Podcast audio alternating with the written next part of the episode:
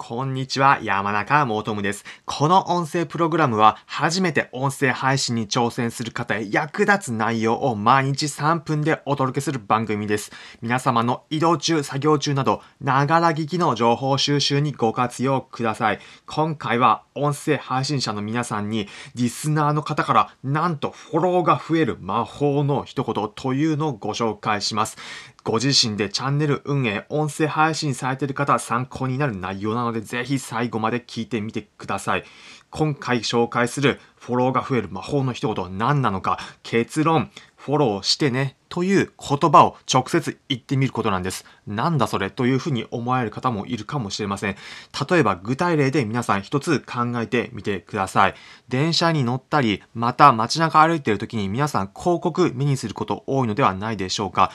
例えば、弁護士事務所だったり、法律相談のそういった広告だと、こういったことに対応します。最後に気になる方はこちらでチェックみたいな感じで、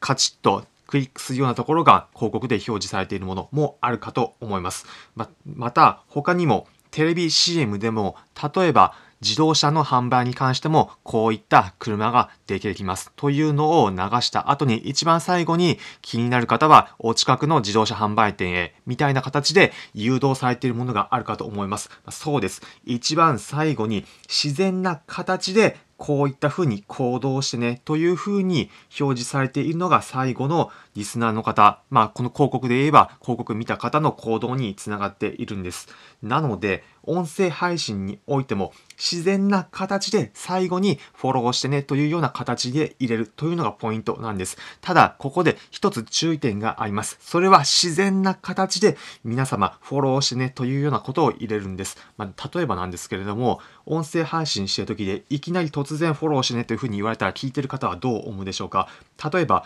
フィットネストレーナーのやられている聞くだけで痩せるようなラジオ、例えばフィットネストレーナーたかしの聞くだけで痩せるラジオというような番組があったとします。それで番組冒頭、こんにちは、これはたかしがやっている痩せるためのラジオです。フォローしてください。はい。で、フォローしていただいた方は話します。みたいな形で、内容があったとします。ただ、これいきなり聞いた方だと、なんだこいついきなりフォローしてって言ってきたけど、フォロー数増やしなのか、なんか嫌だな、というふうに思うのではないでしょうか。そうなんです。いきなり、フォローしてねというふうに言ってはいけません。どういうふうに言うのかというと、まずは聞いてる方に対しての内容を伝えます。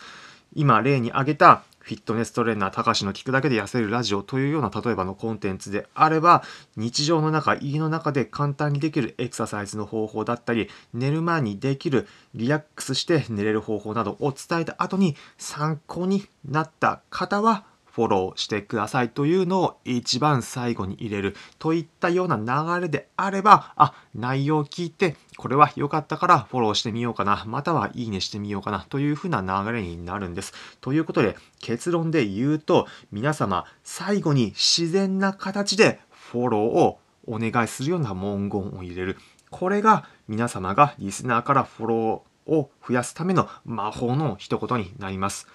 今回の内容参考になった方はぜひいいねの高評価やこのチャンネルのフォローポチッと押してください。ま、と言っていうのは私の今回も自然な形で言いました。こういった流れです。ということで最後に今回のまとめです。今回はリスナーからフォローが増える魔法の一言ということでご紹介しました。結論、自然な形で最後にフォローしねと入れることです。この音声プログラムは初めて音声配信挑戦する方へ役立つ内容を毎日3分でお届けする番組です。皆様の移動中、作業中など、ながら聞きの情報収集にご活用ください。今回の内容参考になった方は、いいねの高評価、また、この音声プログラム終わる前にフォローのボタンをポチッとお願いします。また、コメントくださった方はコメント毎回取り上げるようにいたしますので、お気軽にお願いします。今回も、えー、と前回お話しした内容についてコメントをいただいたので、そちらへも最後にご回答させていただきます。以前の放送で皆様の放送がよく聞かれるのは〇〇時頃に配信するといいよというような内容をお伝えさせてきました。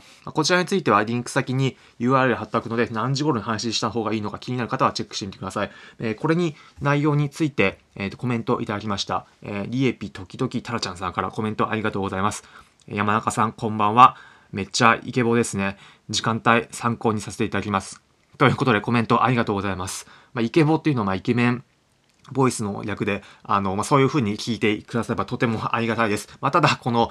もしもイケメンボイスという風に聞こえている方がいらっしゃれば、まあ、それは一つのまポイントなんですね。あるポイントを使ったことによって、私も以前よりはマシな声、声色になりました。ま、それについてはどういったポイントなのか、まあ、というのは今回あのさらに話すと内容が長くなってしまうので、え、また次回の放送で話そうというふうに思ってるので、え、気になる方はまた次回の放送を聞いてください。また、それについてもまた見逃さず聞きたいという方はぜひポチッとフォローのボタンを押してください。まあ、というような形ですね。まあ、これも一つの例で、まあ、そのような形で自然とフォローを促す一言を入れるっていうのがポイントになります。ということで、まあ、本当に最後に今回のまとめになります。ということで、今回は自然にフォローが増える方法をお伝えしました。皆さん、いい一日お過ごしください。それではまた次回お会いしましょう。それじゃあ。